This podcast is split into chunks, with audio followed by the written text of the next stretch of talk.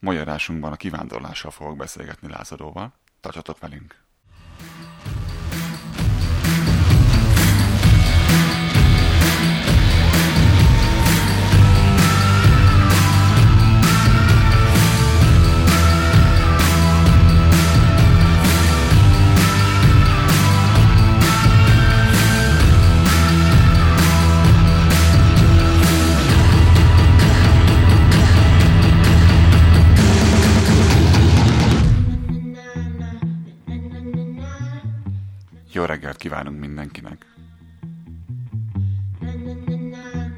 Ez itt a Kanada Banda. Lator már itt van, Lázaró pedig veszi a fülhallgatóját, úgyhogy hamarosan kezdünk. Senki nem menjen sehova.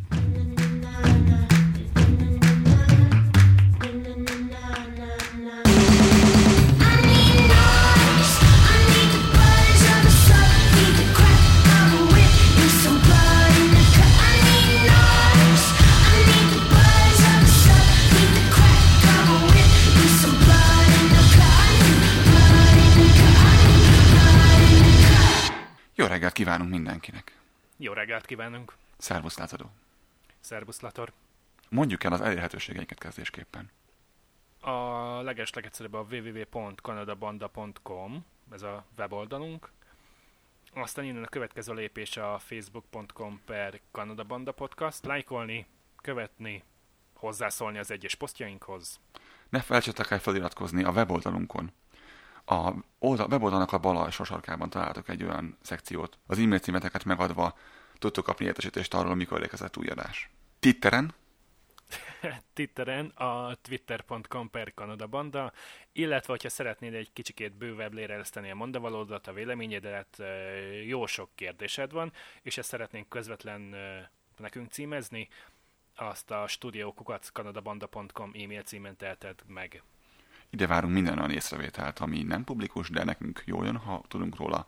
Ha nem szeretnéd ezt a Facebookon megosztani a többiekkel, hanem konkrétan csak Latornak és Lázadónak szeretnéd elmondani, studiokukackanadabanda.com Oké, szerintem akkor vágjunk is bele. Hoztál már a színest? kiszínesem, ha már a mai adásban a külföldre költözést fogjuk kitárgyalni. Szerintem nagyon-nagyon sokan vagyunk úgy avval, hogy hát azért a magyar konyha hiányzik. Tehát igyekszik mindenki saját szája íze szerint főzni, de hát ugye tudjuk, hogy az alapanyagok azok nem feltétlenül lesznek ugyanazok egy másik kontinensen, mint Magyarországon. Mennyire fontos ez egyébként nektek? Tehát ti igyekeztek úgy főzni, hogy magyar ételeket, vagy próbáljátok ki a helyieket? Hogy van ez nálatok? Én azt hiszem, hogy a, a magyar konyha dominál. Tehát amit Magyarországon is megszoktunk már az elmúlt évtizedben lehet ezt mondani, ugyanazokat igyekszünk itt is főzni. Mhm. Helyjel közzel szokott, szokott sikerülni. A legnagyobb probléma az, hogy nem tudod pont ugyanazt az alapanyagot megszerezni, vagy beszerezni, megtalálni, Igen, igen, ezt mi is mint amit. Magyarországon így az évek alatt megszoktál. Nálunk az annyival nehezebb, hogy ugye mi, mi keverünk bele még egy kis franciákat, tehát magyar, francia és, és helyi konyha, de nálunk is nagyon dominál a, a magyar konyha. Magyar konyha mellett az olasz konyha az, amit ö, nagyon-nagyon szeretünk, párommal, meg a gyerekekkel is természetesen. Nem tudom, hogy az észak-amerikai az nevezhető-e konyhának. Tehát mondjuk egy ilyen barbecue, egy hamburger, hotdog, hogy az, az mennyire, mennyire nevezhető főzőtudománynak. Ne, legy, ne legyél egyáltalán- ilyen, megvan annak is a maga bárja, csak más. Így Tehát van, számunkra, van. számunkra sok olyan dolog van itt, ami, ami furcsa, és mm, először nagyon nehéz megérteni, hogy amikor van légkondicionálás a lakásban, akkor, akkor miért megyünk ki megsütni a húst a 40 fokba, de erről majd talán egy másik alkalommal fogunk beszélgetni, azt hiszem. Vagy miért van az, amikor kint van mínusz 25 fok, és mégis kimegyünk megsütni a húst a barbecue-n, a nagyon kellemes, finom meleg szobából. Úgy van, az megvan, amikor odahúzod a, a ajtóhoz a barbecue-t, elhúzod A annyira a teraszajtót. ke- az erkélyajtót, hogy csak kinyúljál, megfordítsd a húst, majd visszahúzod, mert lefagy a kezed. Abban a 15 másodpercben, igen. Elképesztő. No, miről van szó ma? A mai kis színes? Um, annyit szerintem elmondhatok, hogy a munkám miatt elég sokat utazom, és a héten sikerült uh, Vancouverben megfordulnom, ahol is ideje korán uh, végeztem a munkával, és a Triple O-ban sikerült a vacsorámat elköltenem. Ez egy teljesen hétköznapi, teljesen egyszerű gyorsétterem, ami a plusz számomra, hogy nagyon egyszerű és nagyon ízléses azt érdemes tudni erről a helyről, ez egy nagyon régi gyorsétterem lánc igazából, és ők kezdték el, amennyire én tudom, először autókban árulni, tehát az autók oldalára felakasztott tálcákon odaadni görkocsi Én úgy tudom, hogy Észak-Amerikában övék volt az leges-legelső drive-thru. Igen, tehát ők, de kijöttek a lányok görkocsiával, biztos láttatok már olyan filmet, Interceptor, nagyon régről, 80-as évek elejéről, abban is van ilyen, hogy megállnak a srácok a kocsikkal az ilyen kis kifőzde előtt, és jönnek a görkocsiás lányok, és rápakolják egy ilyen klippel a, a kocsinak az ablakára a tálcát. Na ezt körülbelül így képzeljétek el a, a Triple O-t. Itt nálunk egyébként, ahol mi lakunk, itt nincsen, csak Vancouver környéken láttam ilyet. Igen, ez British Columbia exkluzív. Van most nekik egy nagyon-nagyon új hamburgerük. Igazából ez az, ami, ami felkeltette a figyelmemet. Luau Chicken Burgernek hívják, és ami a különlegessége ennek az egésznek, hogy ők ugye teljesen egyedi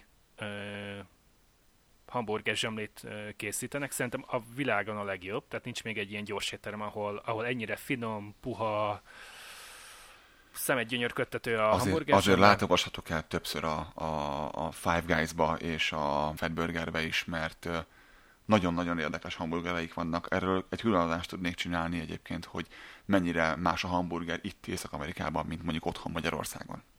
Ég és föld a kettő.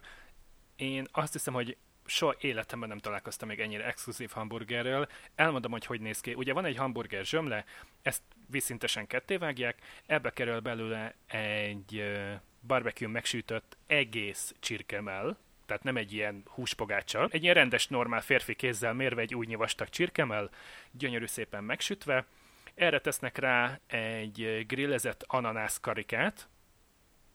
A... Eddig ez jól hangzik számomra. Borsal meghittett uh, sült bacon szalonnát, rákerül egy smoky chipotle majonézes szósz, ez... A chipotle szósz az csípős általában. Igen, igen, mert füstölt jalapeno paprikából készül. Pontosan. És erre az egészre rájöntenek még egy teriyaki szószt, és megágyaznak a húsnak, és az ananásznak, és a baconnek némi salátával és lilahagymával. Azt azonnal fejezem, mert ilyes leszek még itt az adás Hát ez valami elképesztő. Tehát mennyei, mennyei. Tehát aki tudja, és, és e, Brit Columbiánba jár, mindenféleképpen menjen egy triple, triple O-ba, és kérjen egy Luau chicken burgert. Ne remélem sokan fogtok erre járni, hogyha igen, akkor látogassatok meg bennünket is. Köszönjük szépen, Lázadó, ez tök jó volt. Nem jártam mostanában BC-ben, úgyhogy én nem is láttam ezt a hamburgert egyáltalán, ezt tök jó, hogy elmondtad. Még Na. annyit hozzátennék gyorsan, mielőtt belevágunk ebbe a külföldi költözésbe, hogy nem a sznobizmusból kiindulva, hanem az egyszerű hogy is mondjam ezt, tehát a hétköznapokban is így beszélgetünk egymás között, ahogy most beszélgetünk. Fogunk használni angol szavakat, angol rövidítésekkel. Előre is bocs. Elére is elnézést kérünk mindenkitől, tehát a BC, az British Columbia, Brit Columbia, mindenki BC-nek hívja Kanadában. Majd meg fogjátok ezt szokni, igazából nem lesz ebből probléma. Szerintem kanyarodjunk rá a fő témára viszont, mert fogy az időnk. Nem akarom túl, túl hosszú léreleszteni. Miről is lett szó? Ahogy hallottátok az intróban, a mai témánk a külföldre költözés. Ennek igyekeztünk megágyazni a pár nappal ezelőtti cikkünkkel, amit a weboldalon, aki látta, az, az nagyon jól tette, mert most erre fogunk építeni. Aki nem látta, az, azt javaslom, hogy most stoppoljon az adást, olvassa el először is ezt a, a külföldre költözős cikket. Ez egy olyan cikk, ahol e, felmérések van, egy felmérés van benne, melyben megkérdeztek embereket, magyar embereket arról, hogy mit gondolnak, miért mennek el a, a fiatalok, mit gondolnak, van-e jövőjük a fiataloknak Magyarországon, stb. stb. Olvashatok ezt el először, mert segíteni fog a megértésében a mai műsornak, azt gondolom. Tehát ez volt az egyik apropója az egésznek. Az első adásban, amit, hogyha meghallgattál az előző kis röpke 10 perces kis valamiben, abban is beszéltünk arról, hogy ki fogjuk ezt fejteni bővebben, hogy hogy kerültünk mi ide, és hogy kerülnek mások külföldre, fiatalok miért mennek el. Tudom, hogy nagyon sokan nem értik ezt otthon, nagyon sokan meg nem értik, hogy miért nem értik ezt otthon. Ez volt a második adadék, a harmadik pedig egy film volt. Mi is volt a címe a filmnek, lázadó? Azt hiszem, hogy Ernáláik farkaséknál. Azaz, azaz, Ernáláik farkaséknál. Ez egy magyar film, aki nem látta, azt, azt tegye meg, hogy megnézi. Mindenkire rábízom azt, hogy ez egy jó film, vagy nem jó film. Nem kívánok belemenni filmelemzésbe itt, és most uh, szerintem te sem lázadó, ha jól tudom, de ez a film ismételten arról szól, hogy ha valaki kimegy külföldre, nagy valószínűséggel, mivel ott sem fenékig tejfel az élet, a farkát behúzva a lábak azért fog visszaérkezni haza, én hét éve itt élek kint Kanadában, és eszem ágában nincs visszamenni a falkam között a lábammal sem, mert amúgy se. Látogatóba igen, nagyon hiányoznak, mint azt korábban elmondtuk az otthoniak. De beszélgettem édesapámmal, ahogyan ezt lázadó is megtette. És nagyon érdekes és furcsa dolgokat hallunk a szüleinktől, a barátainktól. És ezért azt gondoljuk, azt gondoltuk, hogy ebben a témában van annyi, hogy mondjuk ezt ki egy kicsit jobban. Rá is bíznám egyébként Lázadóra, hogy kezdje meg ezt a dolgot, mert, mert úgy tudom, van mondani valója arról, hogy ez, ez az egész, ez honnan indul ki, mi ez az egész tulajdonképpen. Én két éve érkeztem Kanadába, és ugyanazt tudom mondani, amit Lator barátom két év után, hogy eszem ágában sincs hazaköltözni Magyarországra. Mindemellett, hogy nagyon hiányoznak a szüleim, ama már jól megszakadt dolgok, uh, ízek, illatok, ha már úgy ugye az előbb az evésről volt szó. Az első két év mennyire könnyű vagy nehéz, ezt azért mondjuk el a hallgatóknak szerintem, ezt, ezt nyugodtan kezdhet ezzel. De neked ez még friss élmény. Az első két év nagyon-nagyon nehéz. Azt azért tudni kell, hogy nekem volt egy másfél év tervezés azelőtt, hogy egyáltalán felszálltam volna a repülőgépre Ferihegyen és megérkeztem volna Kanadába. Tehát egy olyan, egy olyan másfél évet dolgoztam, dolgoztunk azon, hogy, hogy minden papír, minden szükséges dolog meglegyen ahhoz, hogy meg elindulhassak Kanadába és munkát vállalhassak és pénzt kereshessek és, és belekezdhessek valamit teljesen nagyon-nagyon újba. Aki külföldre költözik, arról tudni kell, hogy, hogy ő nem a nulláról kezdi újra az életét, hanem ő gyakorlatilag lemegy a mínuszba, és ez garantálható, ezt mindenkinek tudom mondani, aki gondolkodik azon. Európán belül egy kicsivel könnyebb, ha csak átmész Ausztriába, az nyilván nem ugyanaz, mert haza tudsz ugrani három óra alatt Magyarországra. De még Franciaországba is haza tudsz jönni nagyon-nagyon gyorsan, akár autóval vagy repülővel, fillérekből. Azért ott van egy ilyen biztonsági köldögsinor, hogyha bármi szakad, akkor kiállsz az első autópályára szélére, stoppolsz, és valahogy eljutsz Budapestre. De azt gondolod, hogy tudod a nyelvet, legyen ez német, vagy angol, vagy francia, és kiderül, mikor kiérsz, hogy nem tudod a nyelvet igazából. Jó arra, hogy ne tudjanak eladni, ne hallj éhen, de a mindennapokhoz rettenetesen kevés, és az első néhány hónap azzal fog telni, hogy felszeded a slenget, felszeded azokat a dolgokat, amik, amik soha nem gondoltad, hogy fognak kelleni. Arról nem is beszél, hogy a magyarországi nyelvoktatás színvonal olyan, amilyen, tehát mindenféleképpen ezt a brit angolt próbálják belé amivel mondjuk Észak-Amerikában ilyen, ilyen 40 szállt. Tehát, hogyha mondjuk van egy nagyon jó sikeres nyelvvizsgád Magyarországon, amit megcsináltál a brit angol alapján, megérkezel Észak-Amerikába, és kb. 60%-át a tanultaknak el is felejtheted, mert soha nem fogod használni. Ennyi, darling. Miért mondod ezt? Nyilván ez a probléma nem áll fent, hogyha Európán belül mozdulsz. Bár mondjuk most a Brexit-tel azért kezd kiesni a Pixisből elég erősen Anglia kiköltözéssel. És azt mondanál nekem még létszeresen lázadó, hogy amikor bejött ez a, a Gyere haza fiatal program, akkor sem mentetek haza? Nem gondolkodtál el rajta, hogy azért ez elég jól hangzik ahhoz, hogy hazamenjél? Ez érdekes volt, mert amikor ez az egész program elindult, én pont akkor indultam el Kanadába. Tehát a, a, a kormányzat elkezdett azon dolgozni, hogy minél több fiatalt hazahívjon, én pedig szedtem a sátorfámat, és családdal együtt költöztünk Kanadába. Mint a korábbi adásban mondtam, bolondok vagyunk, ez, ezt tessék megszokni hamarosan. Szél Miért? Tehát ennek ellenére miért? Ne, nem, nem volt eléggé kívánásra méltó az, hogy hazamenjél erre a programra, vagy akár mondani ez a másik program nevét sem tudom, mert csak kinevettem, mikor meghallottam. Ez, hogy kaphatsz tököm tudja mennyi hitelt. Ez mi volt ennek a címe? Hát már én sem mondom meg, de, de teli szájára högtünk rajta mi is szerintem, ráadásul mi Magyarországon voltunk még akkor otthon, amikor ez az egész elindult, de egy másodpercig nem lehetett komolyan venni ezt az egészet. Miért korábban már csalódtál az ilyen dolgokban? Vagy miért? Nézd, én uh, 35 éves voltam, amikor, amikor elindultam, vagy elindultunk Kanadába. Uh, 15 évet ledolgoztam Magyarországon, mindenféle cégeknek, kisebbeknek, nagyobbaknak, gyakorlatilag, ha összeszámolom így hirtelen fejben, egy 8-10 különböző munkakörben dolgoztam informatikai területen javarészt, és igazából végignézve ezt a 15 évet átgondolva, sokat aludva rá, rájön az ember, hogy, hogy, hogy abszolút, abszolút reménytelen és, és kilentástalan, tervezhetetlen a jövő. Tehát nem, nem ilyen, hogy tehát az a kalandvágy, hogy otthon maradj Magyarországon, nem pedig... később úgyis. Van. Ez, ez, erről fogsz szólni majd adást, tehát nem, nem kell ezt most az elején elölni, azt gondolom a puskaport. Um, azt meg tudod nekem, hogy neked föltűnt az, hogy a külföldről beszélünk, akkor mindig Ausztria és Németország? De legfőbb Ausztria már Anglia. De mindig Anglia és Németország. Tehát miért van az szerinted, hogy Anglia, ha valaki külföldre megy, akkor az Angliába megy? Ez a program ez pont erről szólt, nem, hogy Angliába volt. Hogy volt ez a... a gyere haza fiatal, az konkrétan, ha jól emlékszem, legerőteljesebben, vagy talán kizárólagosan csak és kizárólag Londonban lett meghirdetve. Ők abból indultak ki, hogy Budapest után London a második legnagyobb magyar város, mert mm. hogy több, száz, több mint százezer magyar dolgozik Londonban, vagy London ö, környékén, vagy Angliában. Tehát azért, mert sokan vannak Lond- Angliában, ezért most akkor Angliából kell hazahozni az embereket. Én el nem tudom képzelni, hogy, hogy mi lehet a politikusok, vagy a, vagy a politikusoknak dolgozó szakértőknek a fejében.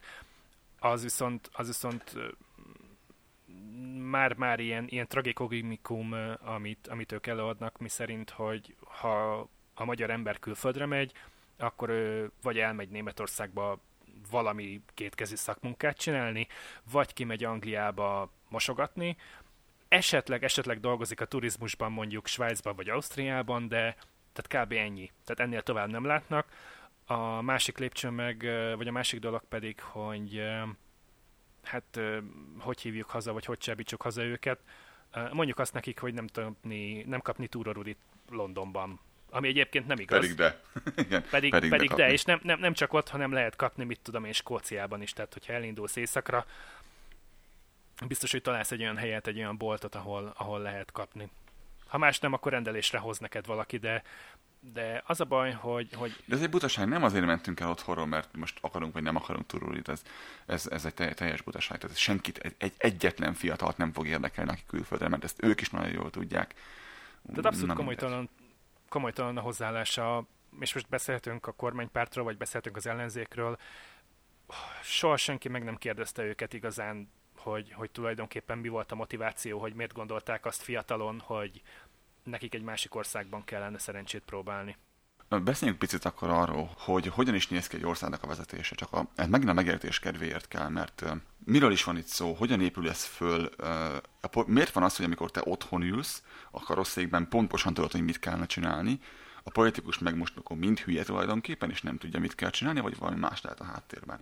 Ezt, ezt szerintem ezt egy picit fussuk át, mert ahogyan én látom, függetlenül teljesen attól, hogy téged Mátyás királynak hívnak, Kim Jong-unnak hívnak, vagy Orbán Viktornak hívnak, nem tudsz egyedül hatalmat megszerezni, és nem tudsz egyedül kormányozni. Ehhez neked szükséged van kulcsfontosságú emberekre. Nem tudsz egyedül utakat építeni, nem tudsz egyedül megvédeni az országot, és önmagadat rendet tartani. Ehhez különböző erőszakszervezetek kellenek, ehhez különböző emberek kellenek, akik beszedik a kincstárba a pénzt az emberektől, majd ezt a pénzt elköltik oda, ahova kell. És hogy itt megértsük, teljesen világos legyen. Függetlenül attól, hogy diktatúráról van szó, vagy egy demokráciáról van szó, ez mindig pontosan ugyanígy működik. A, az annyi a különbség, hogy ha demokráciáról beszélünk, akkor ez egy sokkal bonyolultabb rendszer. Tehát egy diktatúrában kevés kulcsfontosságú ember van, esetleg mondjuk annyira pici is van mondjuk három. Van egy, aki a kincstárnok, aki beszedi a pénzt a kincstárba, van valaki, aki betartatja a rendet, és van valaki, aki a hadseregért felel, és pont. És ezt a három ember kell nagyon jól tartani. És tudom, mint állampolgár az, hogy én is nagyon szeretném azt, hogy költsünk pénzt egyetemekre, utakra, javítsuk ezt meg azt, csak egy dolgot meg kell érteni. A minden olyan fillér, amit te nem a saját hatalmad megszilárdítására költesz, nem arra költesz, hogy megtartsd magad mellett az embereket, hogy azok lojálisak legyenek hozzád, azt a pénzt azt egy másik, a te ellenfeled, oda tudja ígérni azoknak az embereknek, akik téged most támogatnak.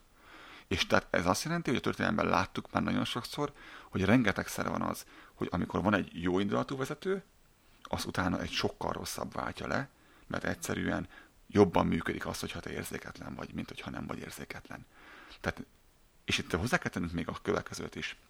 Nagyon vigyáznod kell arra, hogy minél kevesebb ö, kulcsembered legyen. Ha valaki nem válik már kívánatossá, vagy nem tudod használni őt semmire, akkor azt azonnal ki kell tenned a rendszerből, és az ő pénzét szét kell osztani a többiek között. Tudom, tudom, rettentően hidegen hangzik, de tessék belegondolni ebbe az egészbe. Tessék belegondolni abba, hogy ez diktatúrának hangzik, de egy demokráciában sincsen ez más. Nem, ez, ez tiszta üzlet. Tehát ebben van logika, és amint látjuk, ez működik is. Lázadó, nézd meg a nagy, nagy a kis cégeknek a működését. Hogy, hogyan szokott ez lenni? A kis cégen behajtják, azt lerúgják azonnal, három nap után beinkaszozzák tőle a pénzt azonnal. Hogyan jár egy nagy cég? Például öt évig van neki adómentessége, meg ilyenek? Igen, és hogyha bármi gond, probléma adódna esetleg a könyvelésben, akkor, akkor fölhívják őket, és nagyon komor kimért hangon azt mondják nekik, hogy ejnye, bejnye, és megy minden tovább. Láttunk-e már mutyizást otthon Magyarországon? Nem, soha. Nem, erről beszélünk. Bocsánat, minden nap, minden nap. A mutyi, az pontosan egy ilyen dolog. A mutyi, amit nagyon, egy nagyon kedvenc szavam, mert rettentően csúnya szó, és nagyon, tetszik, nagyon-nagyon elmondja, hogy, hogy miről van ott szó igazából a háttérben. Az pontosan ez. Az, hogy egy kulcsfontosságú ember, aki valami miatt, amit itt meg én nem tudunk, hogy mi az, de valamiért jó annak az ott lévő vezetőnek, aki ezt a mutyit elintézi neki, ez azért történik, mert akkor van ő éppen kifizetve akkor van megvásárolva az ő hűsége, akkor van neki elintézve az, hogy ő holnap és holnap után se álljon át a másik oldalra. De mondom, ez lehet demokrácia, lehet ez a Fidesznek és az MSZP-nek, a, a Momentumnak vagy a Jobbiknak a, az embere is. Ez mindegyik csinálja, pontosan ugyanúgy. Mindegyik. Maximum ez... az összegben van különbség. Ugye itt megint az van, hogy ha kevés kulcsembered van, akkor azok nagy összeget szakítanak. Ha sok kulcsembered van, egy, egy komolyan, jobban működő demokrácia van, akkor azok, az, akkor azok a hatalomszervezetek, azok a, a kulcsemberek, azok a, a kapu nyitogatók, csúgogató emberek, sokan kapnak kevesebb pénzt. És ugye mindig, mindig lesben áll az ellenfeled, hogy amikor te lúzernek tűnsz, akkor oda lépessen a helyedre abban a szent. De nem éri meg angyalnak lenni egyáltalán, ezt, ezt tisztögezzük le. És itt, itt kell, itt szeretném behozni azt, hogy akkor miért jöttünk el külföldre, hogyha ez mindenhol így működik. Akkor mit várunk mi tulajdonképpen, hogy mit keresünk itt. Van itt egy óriási különbség, azt tegyük hozzá még, és aztán befejezem a monologizálást. Az, hogy vannak országok, ahol a te társadalmi csoportod, ahol te benne vagy, az fontos, és van ország, ahol ez nem fontos. Ha te egy olyan országban élsz, ahol ez nem fontos, akkor te bármit teszel, nem fog érdekelni senkit, nem fogják támogatni. Magyarországon a nyugdíjasok fontosak, vagy nem fontosak, Lázadó? Egyértelműen. Tehát nyugdíjasnak lenni otthon ennyiből jó, mert te egy blokként szavazol, és neked mindig a kedvedben fognak járni a fiatalok otthon, hogy érted? Tehát a legutolsó, legkisebb párt is meg fogja kérdezni a, a legutolsó kis nyugdíjasnak is a, a véleményét. Vagy legalábbis úgy fog tenni. És a kedvére fog tenni, vagy legalábbis nagyon megígéri neki, hogy nagyon a kedvére fog tenni azért a bizonyos X-ért. És, és tessék megmondani nekem azt, hogy a fiatalokat, azokat megbecsülik otthon, az fontos csoport? Egyáltalán nem. Egyáltalán nem. Én azt vettem észre, hogy most tényleg pártállástól függetlenül egyik politikai erő sem tud fogást találni a, a fiatalságon. Abban a tekintetben, hogy, hogy miként ösztönözze őket Magyarországon maradásra, hogyan tudja lassítani a, a, a külföldre költözés menetét, vagy, vagy ezeket a számokat ö, ö, csökkenteni. Hogy gondolod, ők akarják ezt csinálni? Tehát úgy látod, hogy ők szeretnék ezt a dolgot megállítani valójában, nem csak mondják? Nem, ők ezt egy tized másodpercig nem veszik komolyan. Ez szinte egészen biztos, hogy beszélnek róla, úgy csinálnak, mintha ez egy nagyon-nagyon fontos dolog lenne, mintha ez őket nagyon-nagyon érdekelni, és hogy ők mindenféleképpen akarnak ebben kezdeni valamit de ez igazából mind csak, mind csak marketing bullshit. Az az igazság, hogy a, a kormány és az ellenzék is folyamatosan próbál tematizálni, mint minden politikus próbál tematizálni. Próbál olyan dolgokat tenni a középpontba, hogy miről beszéljünk, ami, ami eltereli a figyelmet arról, ami valójában történik, vagy valamilyen szempontból neki ez jól jöhet. Mi ez most otthon? Az utóbbi időben? Hát most a vizes VB-vel kapcsolatban volt jó pár olyan, hát hogy mondjam, üzleti szerződés? Igen, volt, volt néhány. De ami mindig napi renden van, az a migráció. Aki olvasta a, a cikket, az, az látta a cikkben azt, hogy ez a fajta működés, ez otthon nem annyira működik, mert az emberek a saját bőrükön érzik azt, hogy, hogy azért itt van egy némi nemű szegénység, azért itt van probléma az egészségügyi rendszerrel, azért itt van probléma az osztozási rendszerrel, és így nehéz nekik azt elmondani, hogy igazából a migráció lenni a probléma. Ne értsük félre, szerintem mindkettőnknek problémája van azzal, hogyha emberek flangálnak keresztbe hosszába országon keresztül, úgyhogy nem tudjuk ki az, meg hogy mit csinál. Aztán meg tudunk ebben állapodni. Csak, Abszolút. Csak nem, nem mindegy az, hogy ez fontosabb probléma annál, hogy a kórházban nincs, aki engem ellásson. Mert pillanatnyilag ott tartunk, hogy 400 végzős orvostan hallgatóból 300 kimegy külföldre dolgozni. Nem emlékszem pontosan, de azt talán 2016-ban volt egy ilyen statisztika, amit, amit uh, talán a, a statisztikai hivatal közölt le, miszerint több orvos uh, hagyta el Magyarországot külföldi munkavállalás céljával, mint amennyi abban az évben diplomát kapott az orvosi egyetemeken. Erre én sem emlékszem, ez így volt az egészen biztos. Ez egy, ez, tehát otthon nem tudják ezt elsütni, mert az ember a bőrén érzi. Viszont amikor volt a kérdőívben a külfölddel kapcsolatban, hogy az unión belül milyen fél problémák vannak, ott már elég az első helyen volt a terrorizmus, a migráció és társai, mert az emberek ugye ott nem érzik a saját bőrükön, nem látják, csak hallják a hírekben, amit ugye meg lehet tematizálni megint, hogy mit hallasz és mit nem hallasz. Az, az ott már jobban tud működni, de valamiért belül, belül még ez nem, nem működik, de mégis meg tudják azt oldani, hogy mivel a nyugdíjasokat fontosnak kell, hogy legyenek, mert az utolsó olyan blokk, ami, ami egy, együtt szavaz, és, és nem is hiszem, hogy emlékszem olyan, emlékszel olyan, olyan választásra, amit meg tudtak nyerni nyugdíjasok nélkül? Szerintem nem volt ilyen az utóbbi, amit emlékszem az eszemre. Nem, de ez fizikai, fizikai lehetetlenség is lett volna, hiszen ha megnézzük a szavazásra, szavazásra jogosultak számát, akkor, akkor a, a nyugdíjas korosztály az domináns benne. Mint minden egyes ö, olyan állam, ami, ami fejlett ország, az, az egy öregedő társadalommal rendelkezik. Ez Kanadában sincsen másként. És itt megint egy nagyon-nagyon buta ö, megoldásot folyamodnak, egyébként ezt teszem hozzá halkan, mert ö, mit tapasztaltál, Lázadó, hogy milyen sebességgel mennek át a, az Európából érkezetteknek a, a letelepedési applicationjei, és milyen sebességgel mennek át mondjuk egy, egy színesbőrű országból érkezett, vagy egy távolkelti országból érkezett, vagy akár közelkelti országból érkezett uh, application. Jól látható a különbség sajnos, tehát ilyen hónapokban mérhető. De hát melyik a gyorsabb? Mondjuk a hallgatóknak ezt mert nem egyértelmű talán sokkal gyorsabb a külföldi, a, a, a nem fehér ember, a, a, és, és zéro rasszizmus van bennem. Hogy, hogy mindenkinek hamarabb elintéződik a papírmunkája, hogyha nem Európából jött. Igen, a fejlett országból érkezel, akkor te nem vagy annyira kívánatos, mint hogyha egy fejletlen országból érkezel. Van tippünk arra, hogy ez miért lehet így egyébként? Uh, egy teórián van rá, egy teórián van rá mindösszesen, um, és most ezt minden rossz indulat nélkül, Uh, ugye Európában nagyon uh, elterjedt az egy-két gyerekes családmodell. Mint minden mondjuk, országban, láss Kanadában is. Igen, még mondjuk tőlünk keletebbre azért uh, gyakran előfordul, hogy, hogy 5-6-7 gyerek rohangál a, a kertben. Pusztán igazából ennyi lehet a, a háttérben szerintem, hogy... Tehát ők úgy kívánják megoldani azt, amit Andrea Merkel megoldott az, hogy beengedte a bevándorlókat ész nélkül, tehát hogy fiatalítsa a társadalmat, hogy értsük, miről beszélünk, hogy olyan, olyan népcsoportokat enged be gyorsabban, akik több gyereket fognak várhatóan szülni, ezt akarod mondani? Ö, tulajdonképpen igen. Ez nagyon-nagyon szomorú, mert ez egyértelműen látszik, hogy ez hosszú távon nem lesz megfejtés. Értem, hogy, hogy a társadalmunk öregszik, világos, de ez, ez rettentően nem jó irányba fogja vinni ezt az egészet, mert egy ilyen nagy barna katyvasz lesz. Igen, és nagyon rasszistán fog hangzani, de, de úgy néz ki, hogy a mennyiséget választották a minőség helyett. Egyáltalán ne értsetek félre bennünket. Szó nincsen arról, hogy számunkra külön volna egy, egy európai bevándorló, mint egy, egy filippin vagy egy, vagy egy indiai. Egyáltalán nincs erről szó.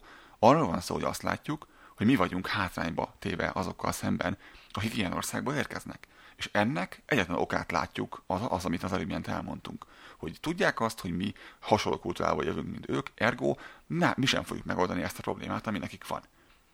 Emellett egyszerűen ezért jutottunk ide, mert minél egy, egy társadalom minél fejlettebb, minél tanultabb, annál inkább kevesebb gyereket hoz a világra, és annál inkább próbálja azt az egy gyereket minél sikeresebbé tenni. Ez egyértelműen látszik már rengeteg kutatásból. Míg egy fejletlen országban mit csinálnak? Hát ez már a 90-es években is kiderült, hogy a, a gyerekvállalás, az első gyermek születésének időpontja egyre inkább kitolódik, tehát ugye annak idején nálunk is, már hogy Magyarországon is, ugye az volt a szokás, hogy 20-25 éves korak között az asszony életet adott első gyermekének, aztán a 2000-es évek végére ez nagyjából már ilyen, ilyen 26-28 körül érkezett, és szerintem, hogyha most körbenéznénk, akkor körülbelül valami olyasmit látnánk, hogy inkább ez ilyen 28-30 már. Tehát egy 20 év alatt gyakorlatilag egy ilyen 10 évvel kitolódott ez az időpont, míg mondjuk egy kevésbé jól kvalifikált és... Fejletlenebb fejletlenebb kultúrával rendelkező népcsoportnál gyakorlatilag már akár 18-20 éves korban is megérkezik az első gyerek, és mondjuk mire én az első gyerek vállalásra, mire az első gyereket én, én bevállalom, 28-29-30 évesen, addig a másik oldalon pedig már lehet, hogy 4-5 gyerek is van. Hát de ugye más ugye a cél, mert addig, ameddig egy, egy fejlett ugye igyekszünk minél több tudást magunkévá tenni így az első néhány évben, eleve egyetemre járunk, meg ilyenek vagy valamilyen szakiskolába, vagy teljesen mindegy ez. Ott meg ugye mi történik a fejletlen országban? Ugye ez eleve nem opció, és ott ugye azért születik gyerek, mert kell segítség a műhelyben. Ez ennyire végtelenül egyszerű, hogy ha van, van két gyerek, akkor van két segítség a műhelyben. Vagy a patkoló üzemben. Vagy kint a Szánta-földön, vagy akárhol, teljesen mind. Na, ö, mit tapasztalunk ebből otthon, ebből az egészből, hogy ugye így működnek a kormányok, hogy, hogy nekik ugye nem az a fontos, hogy te mit csinálsz, hanem az, hogy megtartsák a hatalmukat, hogy tudjanak kormányozni, és ez teljesen így melyik országról beszélünk itt. Most ö, nem kívánom védeni ö, az aktuális kormánypártot Magyarországon, vagy Donald Trumpot, vagy bárki más, de ez mindenhol így van. Itt annyi a különbség, hogy mely országnak mely társadalmi rétegei a fontosak, és mennyire, mert hogyha egy országban, mint például Kanadában, fontos a munkásosztály, akkor annak meghallgatják a problémát, ott jól lesz majd élni. Ezért van az, hogy vannak olyan országok, ahol ha te dolgozol, akkor meg fogsz élni. Majd vannak olyan országok, ahol te dolgozol, akkor majd történik valami. Vagy igen, vagy nem. Itt is nagyon fontosak a kapcsolatok.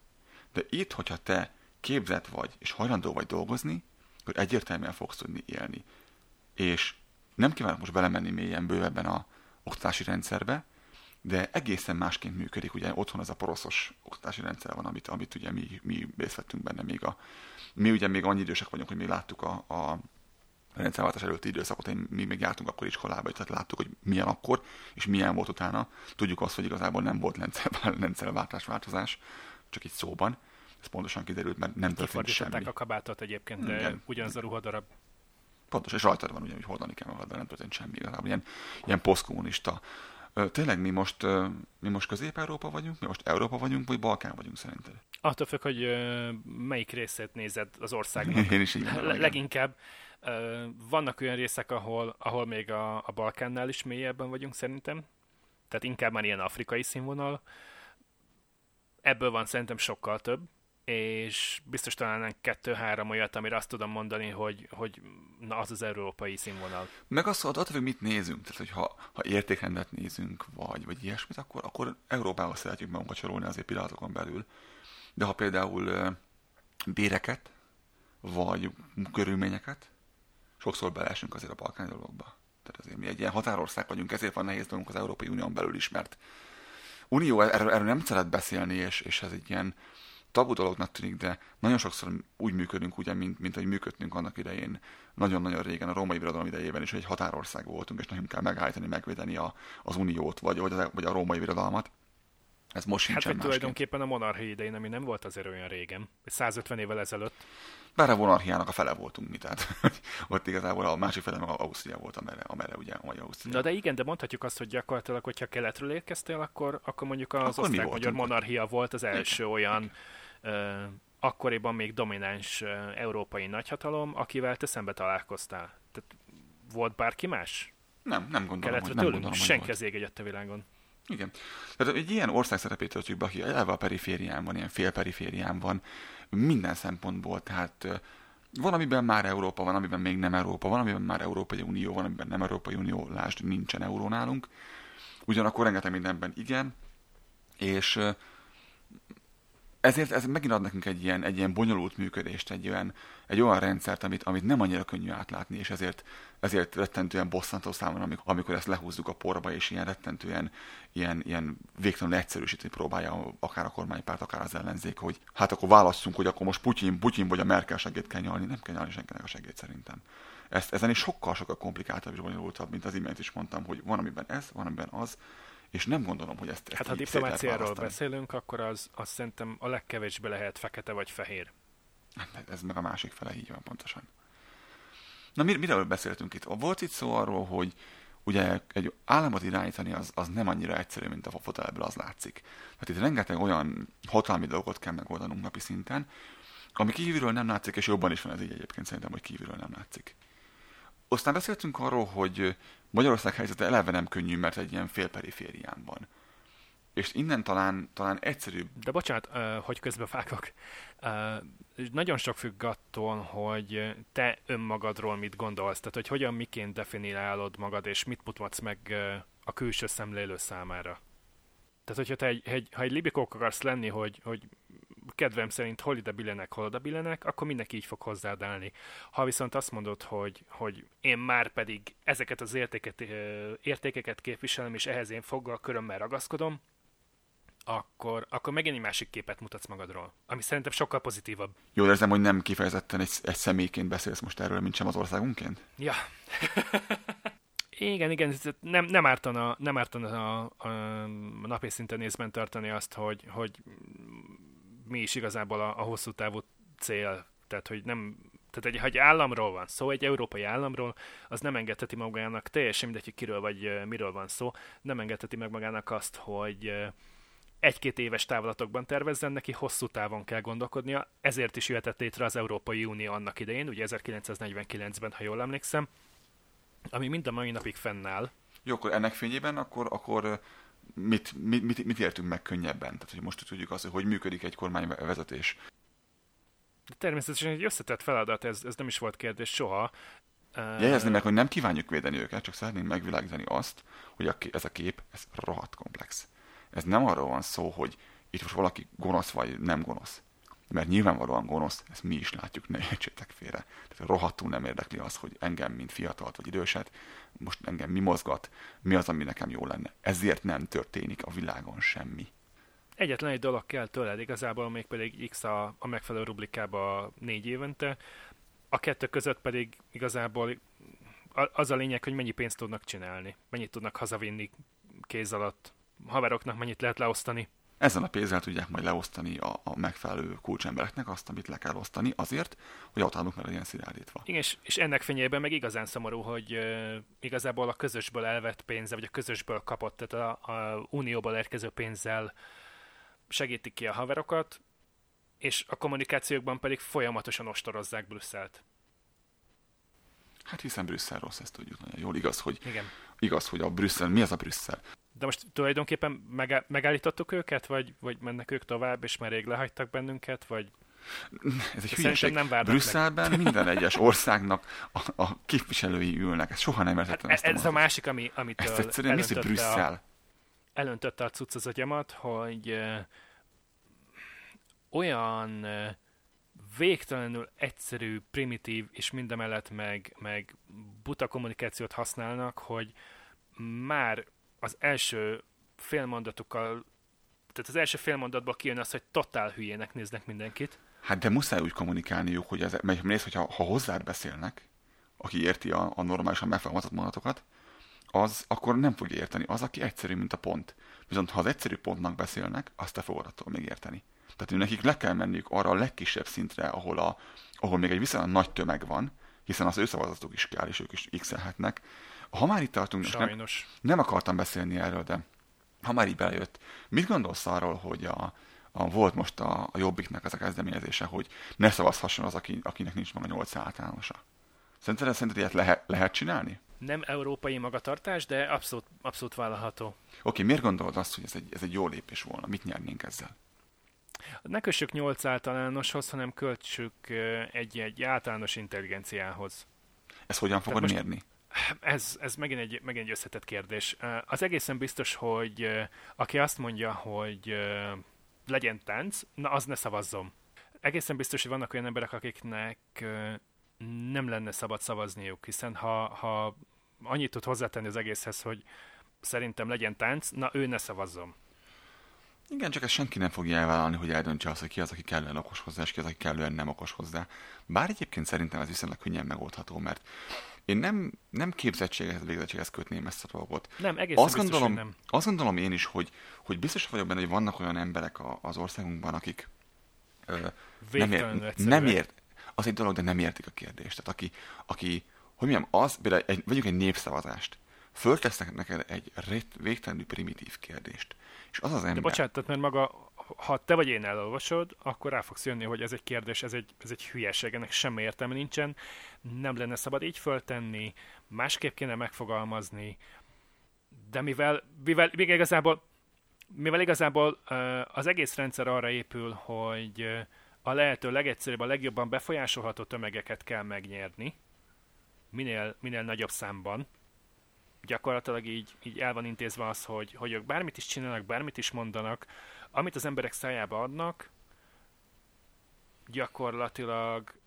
bármit, ö, legyen az szerinted vagy szerintem bármekkora hülyeség, a, a kevésbé intelligens ö, tömegek, azok ezt, ezt be fogják nyelni kérdés nélkül, és behúzzák az X-et, és már is Világos, de úgyis úgy alakítják a szavazórendszert, hogy akarják, tehát ezt már ezerszer láttuk a világban, hogy ö, változottan meg Amerikában, vagy Magyarországon, vagy bárhol olyan dolgokat, amelyek... De te is, meg én is tanultunk kommunikációt, és te is tudod, hogy föl tudod tenni úgy a kérdést, meg tudod úgy fogalmazni a kérdést, hogy azt a választ fogod visszakapni válaszként, 80%-os eséllyel, amit te szeretnél. De ezt csinálják is, és de én ezt, ezt nem, hogy ezt én nem várom el mindenkitől, hogy értse azt, hogy ez a kérdés eleve rosszul van feltéve. Én nem várom el azt, hogy, hogy megértsék és értsék azt, hogy, hogy erre nyilvánvalóan azt a választ lehet adni, amit te hallani akarsz. Világos. Semmi gond. Ezért nem okozott nekem soha problémát az, hogy személyiségtesztet töltsek ki egy állásinterjú, mert tudom, hogy mit akarnak hallani arra a kérdésre válasznak. De igen, meg, meg észreveszed azt, hogy ugyanazt kérdezik, már a harmadik vagy negyedik különböző formában. Nyilván, igen. Hát ezzel csekkolják, hogy konzisztens vagy. Egyszerűen ezt nem várom el. Én azt várom el, hogy a föltett kérdést azt tudja értelmezni. Tehát tudja azt, hogy mi a kérdés, mert úgy nem tud válaszolni rá, ha nem érti a kérdést. Nem tudja, hogy az neki számít-e, fontos-e, változatni fog-e bármin, vagy ez egy hülyeség, csak kiírták, hogy csönd legyen a tömegben, vagy mi folyik így gyönyösön tényleg. Az a lényeg, hogy ezt viszont egyszerűen meg lehet oldani. Van egy alap, amin az ugyanaz a kérdés föl van téve háromszor, három különbözőféleképpen megfogalmazva. És ezt bármely normális irodalomtanár megoldja neked. Hogy ugyanazt a kérdést fölteszi három különbözőféleképpen, és három különböző, pont mind a személyiségteszben ezért hoztam föl, és háromszor kell rá válaszolni, egy picikét mindig másként, de aki képes értelmezni a kérdést, az érti, hogy mind a három kérdés ugyanazt kérdezi, hogy szerinted legyen-e ilyen adó, vagy ne, és erre mind a háromszor konzisztensen ugyanazt a választ adja. És aki nem tudja háromszor ugyanazt válaszolni, az nem érti a kérdést. És ez ilyen, és nem kell azt mondani, hogy ő nem szavazhat. Azt kell mondani, hogy akinek, aki így szavazott, annak a szavazata érvénytelen. Viszont látásra. Ez is lehet egy megoldás egyébként, de, de ez, ez pont ugyanolyan, mint, a, mint az egészségügy, hogy soha semmikor senki nem fog merni hozzányúlni, vagy kezdeni ebből az egész Meg hát nem is. akar, hát az imént beszéltük meg, hogy ugye minden agyas fillér, amit erre költesz, az nem oda ment, ahol kellett volna. Így van, és, és igazából egy a lényeg, hogy, hogy megnyerd a következő választásokat, és pont. Hogy a kettő között mi történik, érezd jól magad, legyen rengeteg pénzed, aki esetleg hülye kérdéseket tesz fel, annak, annak fogd be a száját valahogy, hagyja abba a kérdezősködést, vagy, vagy... Vagy költözön el. El lehet menni Például, például. Hát azt meg is, mondták, meg is mondták annak idén, hogy tessék, el lehet menni. Hát így van. tessék, elmentünk. Elmentünk, és milyen jó ez így. Azt a világot neki, milyen jó ez így. Szerintem kettőnk közül én jártam jobban. Mert ő még mindig otthon van. Hát ő szerintem úgy érzi, hogy jól járt. Igen. Um, na jó, akkor ennek fényében akkor értjük azt, hogy a kormány miért nem csökkenti a terheket, hiszen kell neki a bevétel értjük azt, hogy, hogy miért van az, Neki hogy... mindenféleképpen pénzre van szükség, és hogyha lehet, akkor mindig egy kicsit többre. Így van, így van, így van, és nem szereti be azoktól a pénzt, akiknek sok van, mert azok általában befolyásolak is. Nyilván valamennyit kell, mert hogy ne lázogjon a tömeg, de, de tényleg mindenkinek olyan, olyan kormánya van, minden olyan országnak olyan kormánya van, aki, amiért megérdemel, amit megenged magának. Értjük azt akkor, hogy miért tíz napon belül miért inkasszhozzák be bármely cégtől, amivel tartozik. Értjük azt, hogy az ilyen autóvizsgaműhelyeket miért kötik be azonnal a NAV-ba, hogy látszódjon, hogy mi történik ott náluk. Hát teljesen egyértelmű, hogy a legkisebbel kell kezdeni. Tehát oda fognak idézélbe oda csapni, ahol, ahol a legkisebb anyagi befektetést, meg a legkisebb energiát igényli a részükről. Hát hiszen nincsen ellenállás. Tehát ott, ott mit, mit tud csinálni egy orosz műhely, vagy autóvizsgáló műhely? Semmit. Azt mondja, hogy jó. Hát bezárod a boltot, és jövő héten éhen halsz. Um, a, beszélgettem édesapámmal, és kérdeztem arról, hogy neki egy építőipari cége van, hogy hogy látja, hogy érzi, milyen a, a piac mostanában, hogy könnyebb, nehezebb az élete. És azt mondta, hogy, hogy van, ami szempontból könnyebb, van, ami szempontból nehezebb. A konkurenciája kisebb, mert sok kicsi meg lett folytva. Tehát egyszerűen nincs annyi ember, aki el tudja végezni. Mivel ő nem olyan üzletágban mozog, és nem olyan ö, ö, munkákat végez, ahol, ahol el lehet játszani azt, hogy feketén vagy szürkén dolgozunk, mert mert olyan, olyan helyeknek dolgozik, ahol egyszerűen számlaképesnek kell lenni, és mindig számlák kell, nincs, hogy nem. Ezért ő nem is nem találkozik azzal, amivel egy másik barátom találkozik, amit ő mesélt, hogy rengetegszer mennek alá az ő árának azzal, hogy ő nem adnak számlát, és nem akar az ápár fizetni az ember, miért akarna. És ő azzal nem tud és nem akar versenyezni. És úgy elmondhatja, hogy nincsen, így viszont akkor nem lesz például semmilyen garanciára arra, ami munka elkészült, vagy amilyen szolgáltatást kaptál. De az embereket nem érdekli, mert pénzt akarnak spórolni, mert a 20% áfa az a rettentesen sok. Tehát nagyon nagy. Tegyük hozzá, mennyi az áfa. Nem csak a 27 most. nem csak a 27 áfa, hanem az összes járulék is, az az iszonyat hát mennyiségű papírmunka, ami egy, egy papírmunka, ami egy vállalkozó vagy egy vállalkozás vállait nyomja teherként hónapról hónapra, évről évre, hát az valami egészen elképesztően mm, botrányos, szerintem. Az a sztori meg volt, amikor, a, ez nem volt olyan régen, amikor a, úgy próbálták megoldani ezt a munkaerő hiányt a kormány szinten nálunk otthon Magyarországon, hogy adtak kedvezményt, mindenféle kedvezményt, a, meg ilyen munkavállalási vízumot, meg ilyesmit a, a újvidéken, délvidéken élőknek, a szakmunkásoknak. Igen, igen, velük, velük riogattak egy időben, ha jól emlékszem. Ugye a kormány azt mondta, hogy majd 2004-ben belép Magyarország az Unióba, és iszonyat mennyiségű, talán azt hiszem, hogy romániai munkavállaló fogja előzönleni az országot, tehát ilyen több százezer főről beszéltek, ha jól emlékszem. Na most ugye mindenki tudja, hogy mi lett ebből, az ég egyet a világon semmi, semmi, hanem gyakorlatilag keresztül autóznak rajtunk évről évre, és mennek tovább. Svájcba, Németországba, Franciaországba, Angliába. Ugyanezt játszottuk el megint, adtunk kedvezményt, ugye mi unió tagállamok vagyunk, ők nem azok. Kaptak Magyarországtól belépést az unióba, hogy dolgozhassanak itt, itt belül, és kiképesztő, tehát volt ilyen több hónapos tréning, mit tudom, köművesnek, asztalosnak, mit tudom én. De nem csak Románia, ezt most is, ezt most is csinálták a jugoszláv államokkal. Tehát új vidékkel például, tehát szervekkel. Aha. Hogy bejöhettek, kaptak képzést, és utána úgy voltak vele, hogy egyszerűen beállnak, a, a, mert apukám mondja, hogy nem nagyon tud találni rendes, rendes köművest, vagy rendes hegesztőt, vagy asztalost.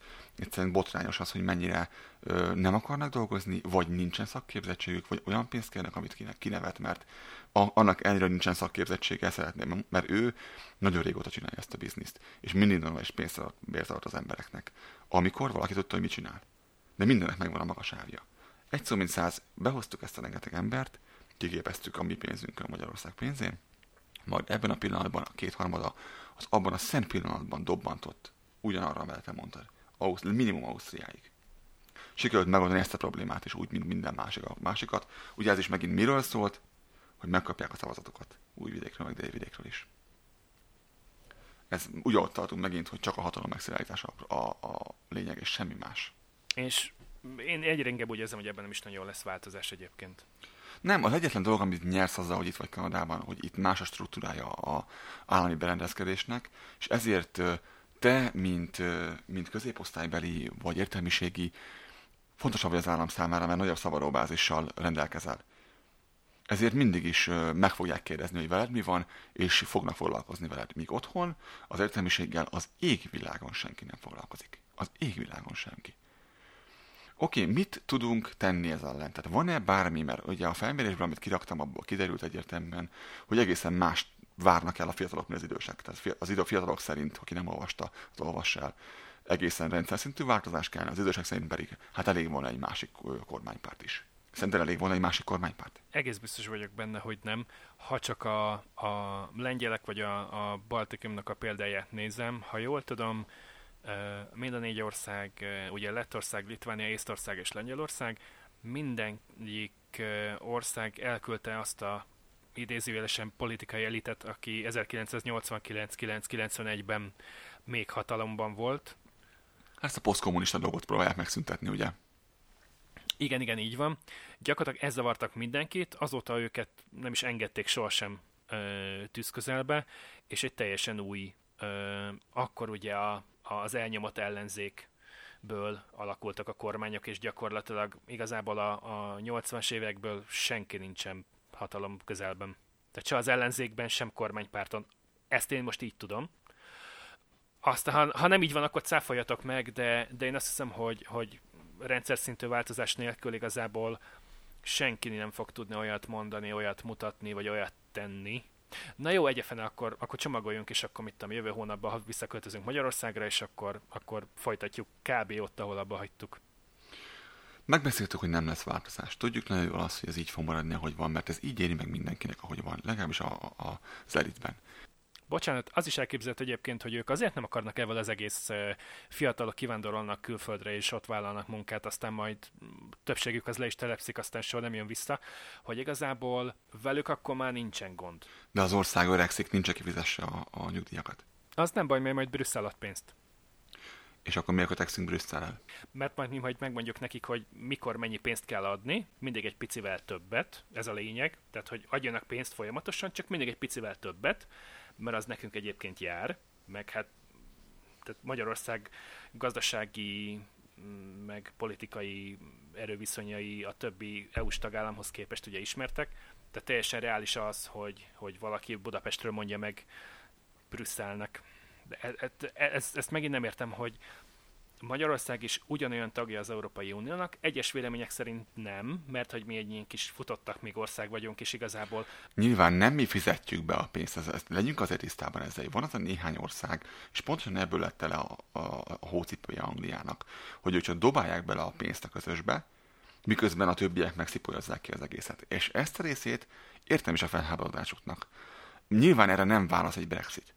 De ott megint ugyanazt történt, megint egymás nem volt ugye a, az idősebb és a fiatalabb korosztály, és hát idősebbek többen voltak, és innentől az a bukó az egész, ugye. De nyilván soha nem lesz Anglia többé olyan, mint amilyen volt, amikor a hódítások voltak, ezt nem bárhatja senki tőlük. Utalni fogom, hogy igazam lesz, de nyilván nem lesz olyan, nem lesz még egyszer nagy hódítások. Attól tartok.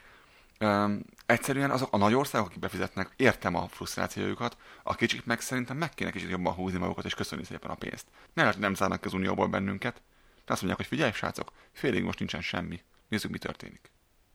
Ott lesz, lesz nem ulas. Visszakanyarodnék ahhoz, amit az előbb mondtam, hogy megmeri ezt valaki lépni?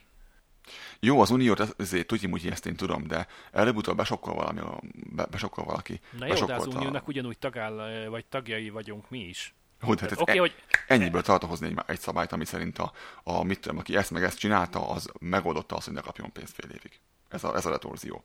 Hányszor bírságot meg bennünket már ezért meg azért? Ez egy bírság. Azért, mert ez meg az meg amaz, ez mi kell hozzá? Semmi. Az, hogy leüljenek és beszéljenek erről. És mi most majd Viktor majd megy, aki ott ül kint, az majd el nem fog ennek szavazni. Nem, hát ebből volt is probléma egy időben, hogy, hogy azok a politikusok, akik kijárnak Brüsszelbe, igazából nem csinálnak semmit az ég egy világon, tehát így hetente bemennek valami ülésre, de egyébként meg csak megy a tivornyázás a szállodaszobába. Miért te csinálnál valamit? pénzünkből. nem lennék politikus, ott kezdődik. Na jó, hát igen. Oké, okay. vegyük föl azt, hogy, hogy mégis úgy határoztál valamilyen okból kifolyólag, hogy hazaköltözöl.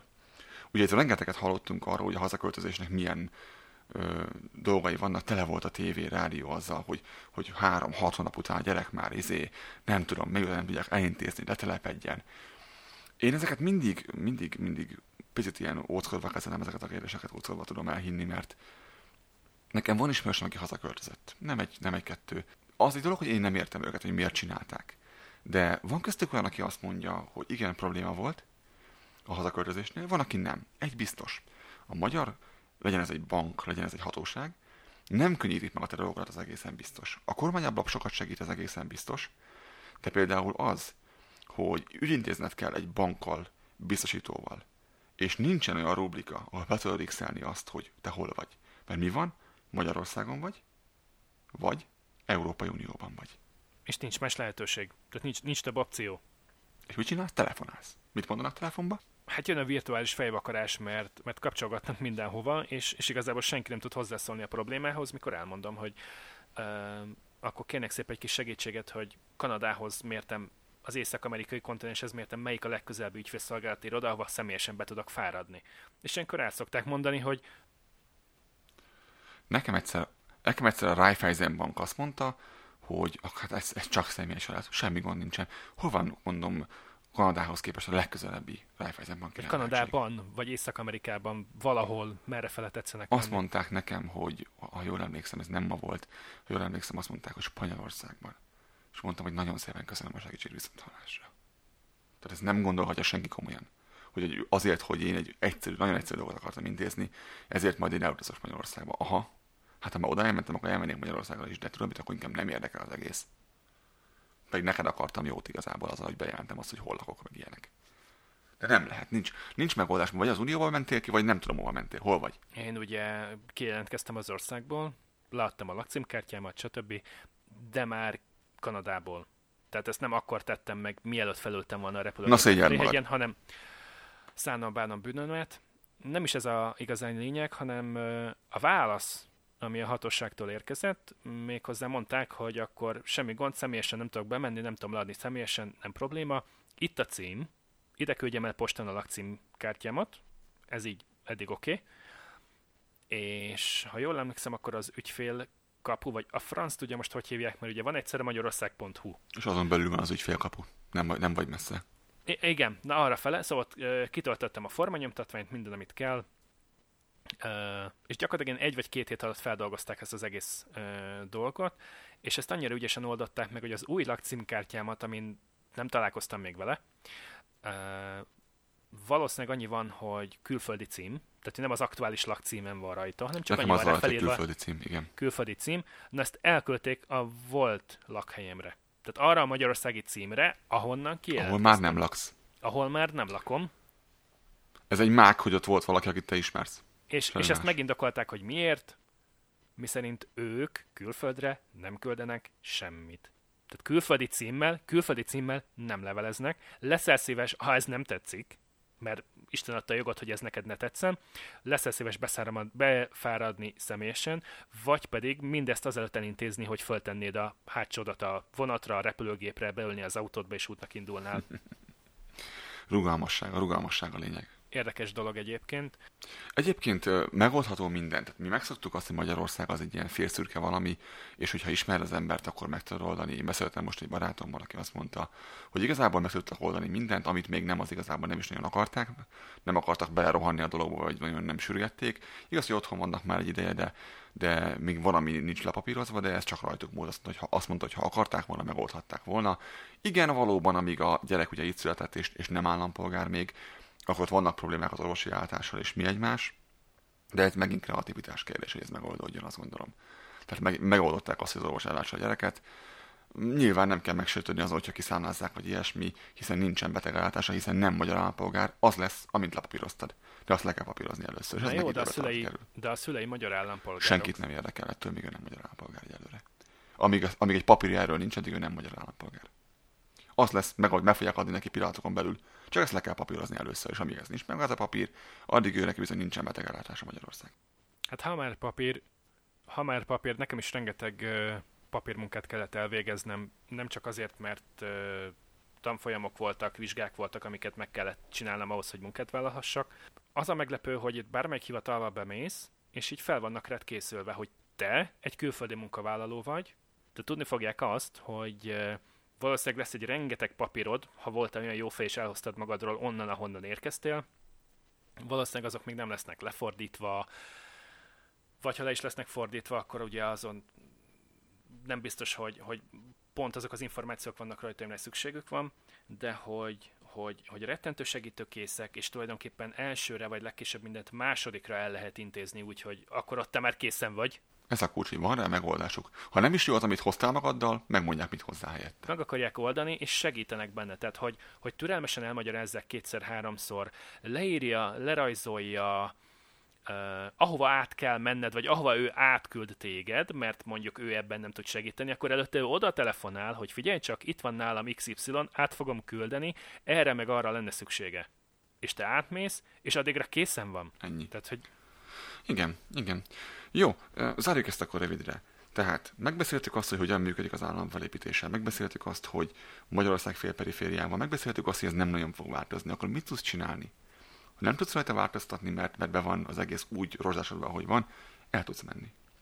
Köszönöm. Tudsz keresni magadnak egy olyan országot, amely nem így működik.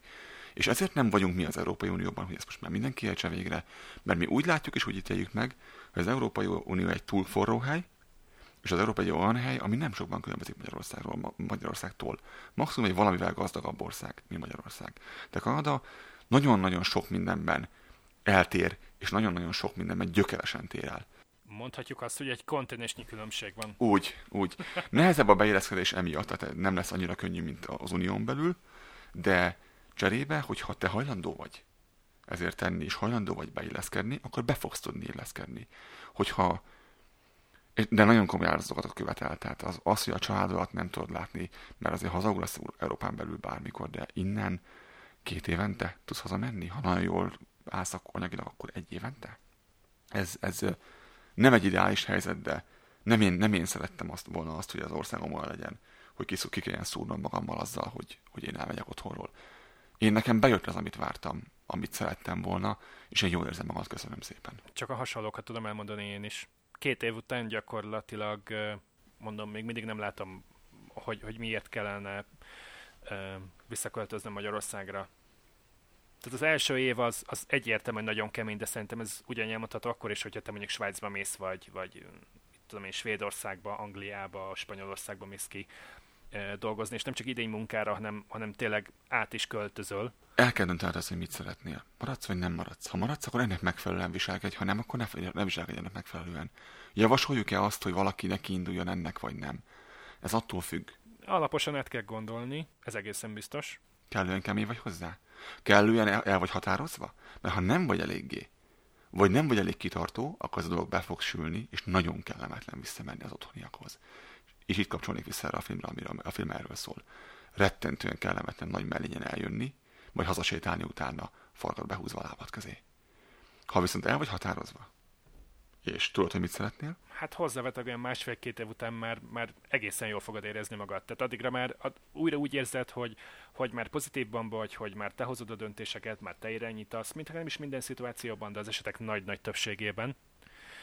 És ha már most a filmről volt szó, egy meggondolatlan döntésnek az eredménye lehet ez például. Tehát, hogyha te, te külföldre költözöl, és, és felelősség teljes döntést akarsz hozni, akkor azt, azt nagyon sok információ birtokában fogod tudni csak megtenni. Amit nagyon nehéz beszerezni információt, mert nem éltél meg ott, csak olvasol róla, ami legtöbb blog hülyeséget beszél.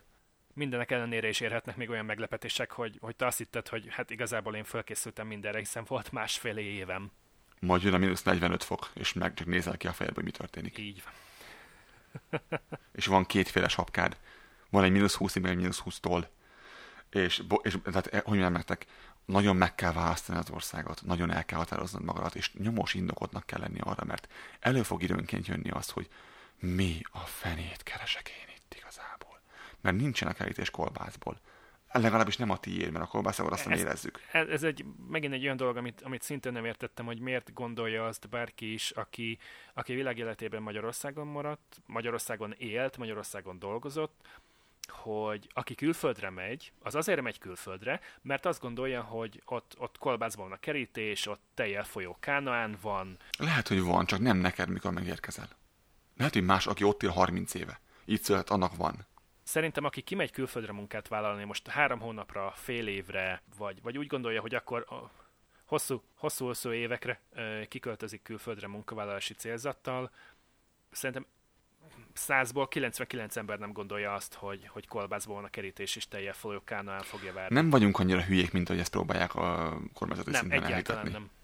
Tehát pontosan azért jöttünk el, mert valamit akarunk kezdeni magunkkal. Pontosan ezért. Nem volt otthon munkánk. Én egy nagyon-nagyon jó munkát hagytam ott, egy bankos munkát hagytam ott. És az egyik kedvenc munkahelyem volt az egész életem során. És mégis itt vagyok, és mégis azt mondom, hogy nem bántam meg. Mert egyszerűen látom a perspektívát.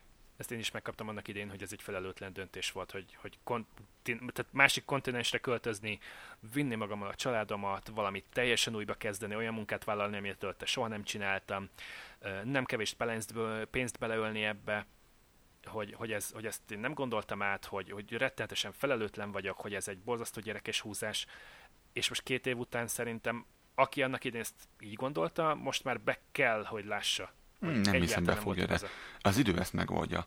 Én mindig azt mondtam erre ilyenkor, hogy beszéljünk előtt öt év múlva, és lássuk meg, hogy mi történt. És most már nekem ugye az már hét év is eltelt, és sokan, meg, sokan most meg azzal jönnek, hogy hát könnyű neked, mert, mert már ezért, de a fele végig nem csinálná azt, amit én végigcsináltam az elmúlt hét évben, hogy oda, oda jussak, ahova tartok.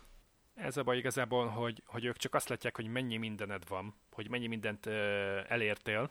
És nem csak pénzről nem csak, beszélünk nem, nem csak az anyagiakról, tehát így nem van, arról beszélek, hogy mennyi van a pénztárcádban, mennyi van a bankszámládon, hány darab és milyen autó áll a garázsodban, vagy a ház előtt, hanem úgy összességében nézve az egész kis ö, egyszerű életedet, azt a sok lemondást, azt a sok áldozatot, azt a sok munkát, azt, azt nem vállalna érte. Tehát ő azt nem kéri, köszöni. Ezért van otthon, és nem pedig itt. Ezért vagyok én itt, és nem ő. No, ez egy, szerintem ez, egy, ez jó is lesz zárszónak. Én azt gondolom, hogy lehet, hogy még fogunk erről egyszer beszélni, maradt még ebben a témában, de most már úgy látom, elég régóta beszélünk erről. Reméljük, hogy sikerül picit megvilágítani, hogy azért jövünk el, mert nem látjuk azt, hogy van jövő otthon. Nem látjuk azt, hogy van esélye a változásnak. És azt látjuk, hogy itt pedig van. Nagyon komolyan átgondoltuk, hogy eljövünk, és hogy hova jövünk. Ezt javasoljuk mindenkinek. Gondolja át, hogy hova megy, és hogy megy vagy nem megy. Köszönjük szépen a mai figyelmeteket. Ez volt a, a mai műsor. Kanabanda Podcast első adás. Találkozunk legközelebb is, reméljük, hogy tetszett. Igyekszünk minél jobban belejönni majd ebbe. Nézzetek el nekünk az elejét. Köszönjük a figyelmet, sziasztok!